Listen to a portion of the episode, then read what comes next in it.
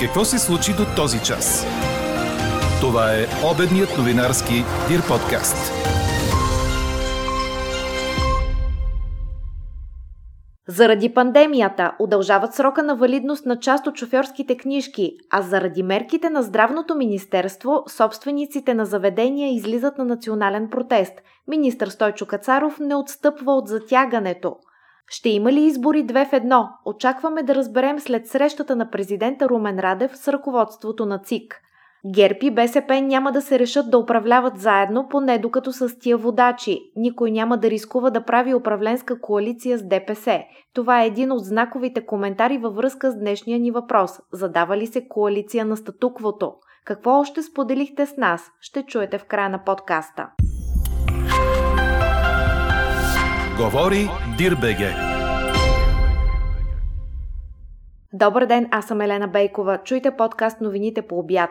От 21 до 26 градуса ще бъдат максималните температури днес, според прогнозата на нашия синоптик Иво Некитов. Жълт предупредителен код за силен вятър е издаден за 6 области, съобщиха от Националния институт по метеорология и хидрология. Това са Добрич, Варна, Бургас, Ямбол, Хасково и Кърджали. Тях ще има умерен и силен североисточен вятър с пориви до 20 метра в секунда. Заради продължаващата криза, свързана с пандемията от COVID, срокът на валидност на шофьорските книжки, изтекал между 1 септември миналата година и 30 юни тази година, се удължава с 10 месеца, считано от датата на изтичане на този срок. Съобщението е публикувано на единния информационен портал. Ако даден документ е със срок на валидност до края на юни, неговата валидност се удължава автоматично до 30 април до година, ако шофьорска книжка, която е изтекла в посочения период е била веднъж удължена, то нейният срок на валидност може да се удължи с нови 6 месеца или до 1 юли тази година. Удължаването на срока не въжи за личните карти. Те трябва да се подновят в едномесечен срок. И докато сме на тема пандемия, днес в София ще се проведе национален протест срещу въведените ограничения за различните бизнеси. Организатори са собствениците на заведения, предаде БНР. Те не са съгласни с изискването да работят до 23 часа с намален капацитет и без да имат нужните компенсации. Протестиращите са против това нощните клубове и дискотеките да затворят, а заведенията и игралните зали да работят с ограничено работно време. В парламента здравният министр Стойчо Кацаров обяви, че няма да има разхлабване на мерките и призова за тяхното спазване от всички. Тази заповед, ако я спазваме, ако спазваме стрикно тези ограничения, те са добре премислени. Те са научно обосновани.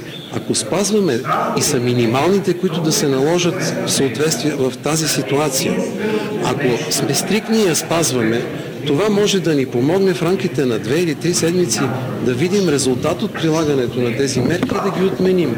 Това е правилният подход. А статистиката на Здравното министерство за последните 24 часа показва 2005 новозаразени с коронавирус при направени над 27 000 теста. В болница са 4307 души, от които 329 в интензивно отделение. За последното денонощие са поставени над 11 300 дози вакцини. В същото време се очаква Министерството на образованието да каже как ще се обучават децата в училище в условията на епидемия, като според предварителната информация трябва да отпадне изискването учениците от първи до четвърти клас да носят маски в класните стаи. Тези деца ще носят маски по време на междучасията, когато се срещат с деца от други паралелки.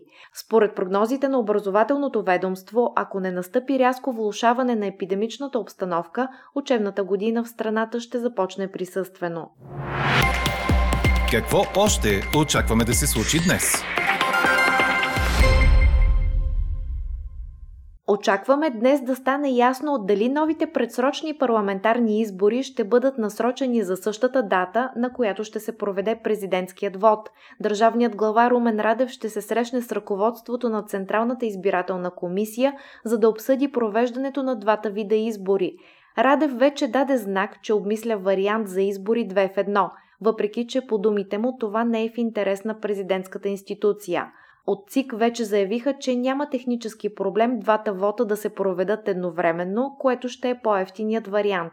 Чисто организационно ще е нужно да се закупят още 2000 машини за гласуване.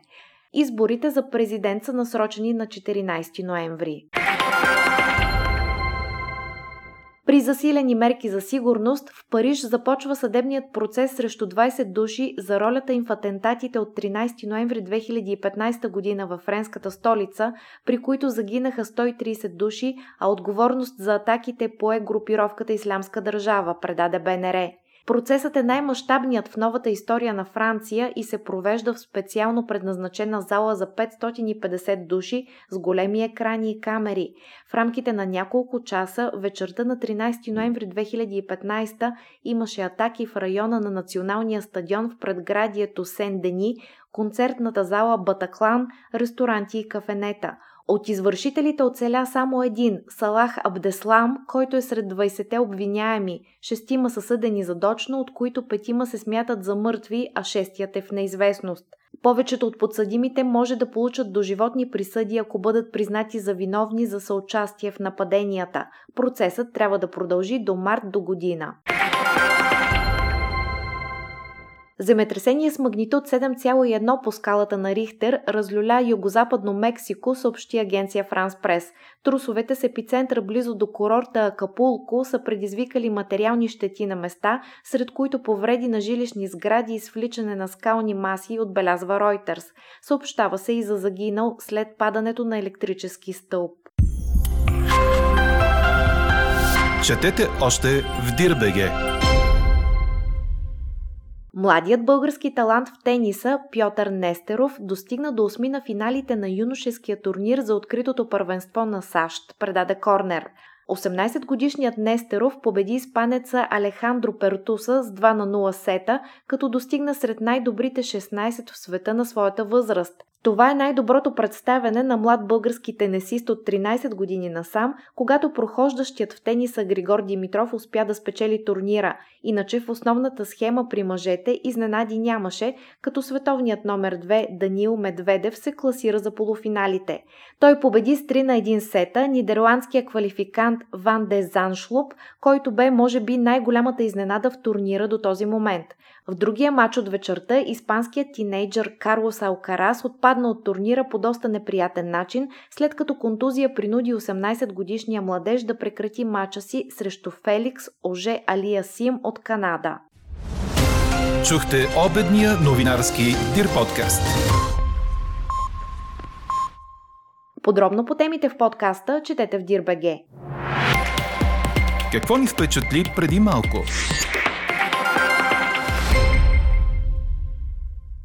Гръцката полиция започна разследване за издаване на фалшиви сертификати за вакцинация срещу COVID, като има и случаи на сертификати издадени в България, предаде БНР.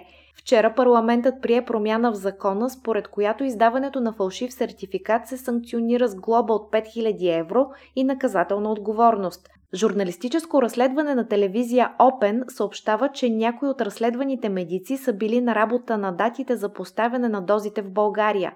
Други са представили документ за наличие на антитела след преболедуване на вируса, без да са излизали в болнични по това време. В град Тива са издадени отрицателни тестове за коронавирус без лицата да са тествани в лабораторията на болницата. Лекари признаха пред властите, че им предлагат по 200 евро за издаване на фалшиви лабораторни резултати. А какво ще кажете за това?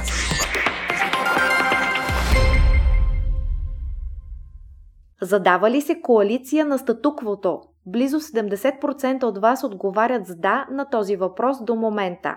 А ето и по-интересните коментари.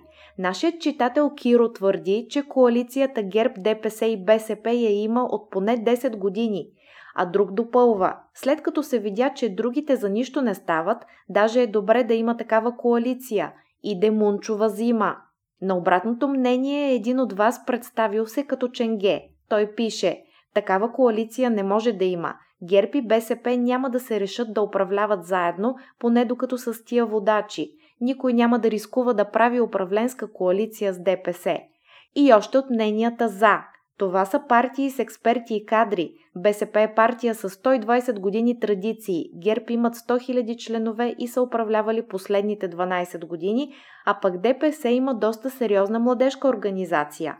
Има такъв народ, какво имат? А доволен споделя. Време е ГЕРБ, БСП и ДПС да приемат промяна на изборния кодекс, с която да се въведе отново гласуването с книжна бюлетина. Анкетата продължава. Гласувайте и коментирайте в страницата на подкаста. Експертен коментар по темата очаквайте във вечерния новинарски подкаст точно в 18 часа. Слушайте още, гледайте повече и четете всичко в Дирбеге.